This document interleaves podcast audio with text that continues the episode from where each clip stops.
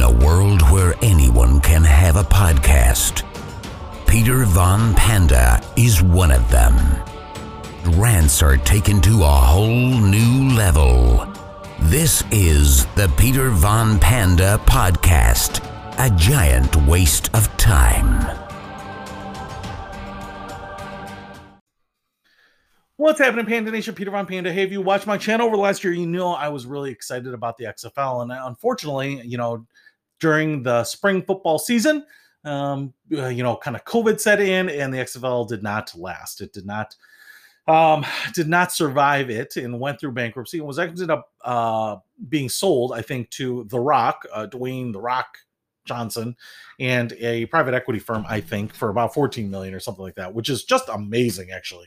Uh, you know, because I know Vince McMahon, I think, sold hundreds of millions of dollars of WWE stock to fund the XFL, and you know, between getting um, TV uh, stations on board and leasing, you know, arenas and signing and drafting and finding football players and training them and and uh, brands and logos and design and marketing and then producing the helmets and equipment and then getting all the staff on board and handling all the logistics and um, you know announcers and uh, referee officials it would not surprise me that it would take 100 million dollars or 200 million dollars to just uh, develop that that nucleus that kernel of a new football league and so then to pick the whole thing up, the whole kit and caboodle for $14 million or $50 million or whatever it was is kind of crazy. And if I were, I'll tell you what, not not even a billionaire, but if I had $50 million, $30 million maybe.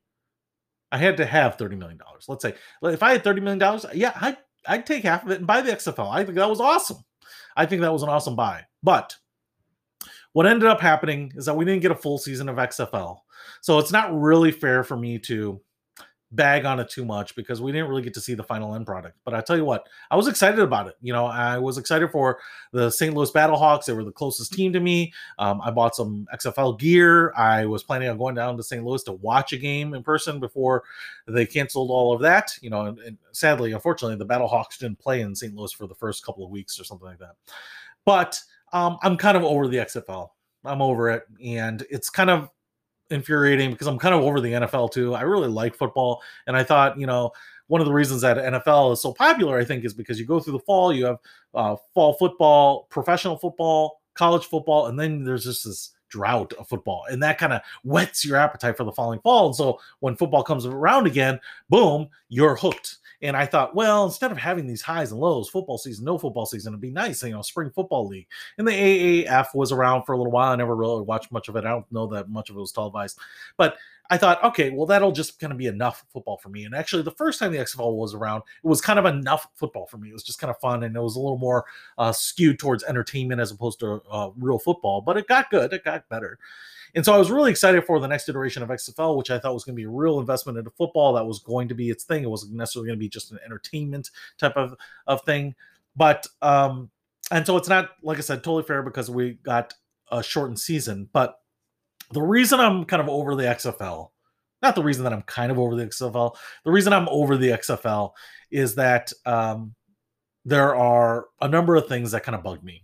First of all, I want to say that I thought the football was pretty good. In fact, uh, the quarterback play, you know, Jordan Ta'amu um, from the Battlehawks and some of these other quarterbacks looked really good. There were some that didn't look great, some that I thought would look pretty good that that that struggled, but I thought there were a lot of really good offensive plays. I think the tempo of XFL generally favored the the offense because you know defenses are are always going to struggle a little bit. And when you put that many more plays into the game, you know, the defense is going to get worn out. You know, they have to put in more effort than the the offense because the offense knows what the play is and the defense kind of has to read it and then react and kind of invest in themselves in a couple different ways. So I wasn't surprised, you know, when defenses were getting torched and I didn't mind that, right?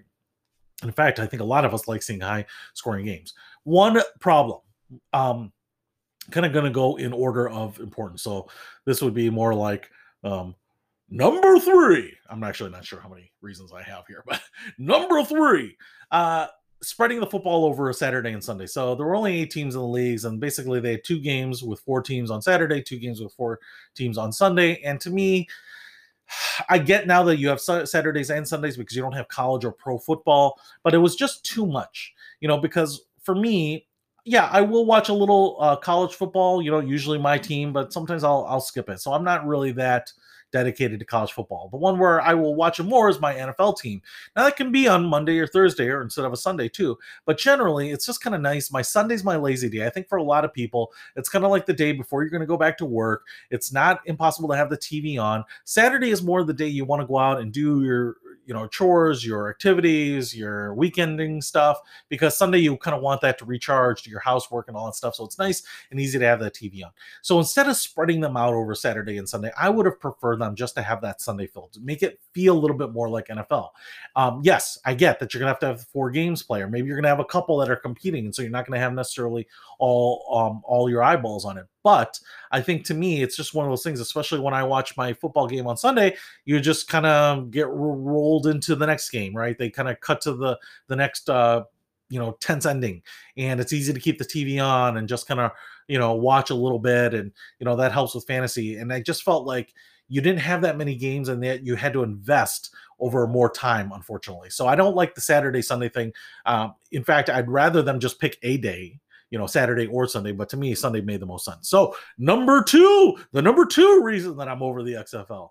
Um, well, it's the lack of local teams. So I'm here in Chicago. I'm a Detroit fan. If there had been a Detroit XFL team, I would have been a big fan of that. And my problem with it is I get why they picked some of the markets that they were in. I feel like LA is not the right market. I feel like they have two pro teams, and neither of them have a huge fan base. So I'm a little surprised they put another non-pro team there. There's just enough people that it makes sense, I suppose. Um, but and I get why they didn't put one in Chicago because there's no dome in Chicago, and you're gonna have to play in the you know the spring when the weather is not great. So that's kind of annoying. But I think you have to have some reason to be invested in your team, and usually geography is that. Doesn't have to be, and I'll talk about that in my number one reason. But in number two, I think you want people not only to watch, but you want them to go because now I think if you can get people to come to your event, sit in the stands, buy the foam finger, whatever it is, you know, invest in it, just experience it, you're going to be sold on it after that, right? But it's really hard when you don't have a team within four or five hours of you. I mean, for me, uh, St. Louis is at least a four plus hour drive, and I was willing to go there and have that be my team. But it would have been great to have something more local. Now, Chicago used to have some arena football teams and stuff like that. I never really got into it. I kind of meant to, and then arena fell on its butt a little bit. But um, I think having more teams spread out, you know, more geographies represented, it gives people something to kind of cheer about, kind of latch on, and geography can be that. Now, the number one reason that I'm over the XFL, and this kind of fits with reason number two, and this kind of blends into kind of a higher issue is that I just wasn't really invested in the individual players. You know, like I said, there were some names that I knew, but they they didn't really feature them. They didn't really try to make some superstars. Now in the NFL, you've got you really don't have actually that many superstars. You've got some a lot of great players, a lot of names that you'll know, but there are a lot of guys that are on the offensive or defensive line that aren't, you know, big household names. It's really like the quarterbacks, some of the wide receivers, some of the great um, running backs. You know, you know maybe there's one or two really, you know, stellar uh, cornerbacks or something like that.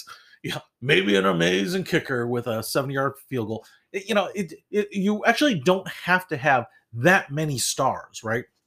I don't know what the ratio of jerseys that they sell, kind of like the Tom Brady's versus everyone else, but I'm kind of guessing that 20% of the NFL players make up 80% of the jersey sales, right? And so you don't need to promote everyone, but you do need to have some guys that really connect with the people. And, you know, that can be the quarterbacks and some of the receivers. And, you know, uh, um, I think bringing in some of the big names like the Tim Tebow or you know even like the Johnny Manziel, I argue whether that would be the right thing to do, or the Colin Kaepernick. And I get that he didn't want to, uh, you know, just play football; that he wanted to make a name for himself and he wanted more money than they could afford and all that other stuff. I get that, but when you bring in those people, someone that is a lightning rod, someone that connects with people, someone that maybe is controversial, you know people are going to tune in for that because we get invested in the people because sometimes we see ourselves in them in us in them or sometimes we see our nemesis or you know sometimes we want to see people succeed or fail and you know hopefully succeed. But that lack of investment in kind of the people i think was kind of a hallmark of xfl that they didn't really promote the people. They really promoted the teams. I think part of this was because you know the season was so short and they weren't really sure who was going to be good or not. You know they they don't want to put a lot of names you know out there and kind of promote them or or count on them if they aren't going to make the roster if they're going to be benched you know like i said uh, there were some good quarterbacks that just couldn't weren't good in the XFL for whatever reason, and then some surprising uh, people. And I think that would have come with more time, that you'd get more invested in those individual players. And that kind of brings me to just in general the bigger issue, and that is the fan base, right? Um, the XFL didn't probably have enough time. It didn't have enough personalities, didn't have enough geography locations to really build like the fandom. You know, I liked the XFL. I liked the idea of Vince McMahon coming back, you know, redemption, second time, learning his mistakes from XFL 1.0, coming back with 2.0, really investing in the game, you know, giving guys um, a shot, these undrafted free agents or, or who, who have you, you know, guys that were um, former ex, uh, NFL, whatever it might be. Some people that just really love the game. You know, I just love that idea. I was a fan of that idea. And yet, because of kind of all these little misses, you know, I never became I never took my initial fandom to actually rabid fandom to like fanboy status status. And in fact, when the XFL kind of went away in kind of a um, less than um, honorable way, not honorable maybe, but in a in more of a whimper than a bang. Fortunately, it just kind of fizzled in my mind, and the fact that it could be back is, eh, all right. And I think, you know, part of it is like it failed again in the first year. Could it fail again the next time? You know, should I bother being invested in? Should I bother buying their merchandise and all that kind of stuff? So I think it's going to be an uphill climb from here. But to me, it's it's just means I'm kind of over it. I'm kind of over it, right? Because they're not going to put a team near me. I'm not going to see any personalities I really care about initially.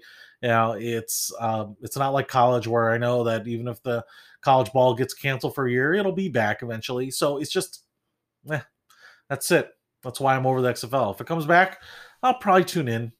But I would be, I'll be honest in saying that if it were next spring and the XFL was about to start and there's a game on tomorrow, I don't know. I might not even watch it. Um, you know, too bad. So that's it. That's why I'm over the XFL. I hope they do well. I was excited about it, but no, I'm not. Peter Von Panda. Out. This is the Peter Von Panda Podcast. A giant waste of time.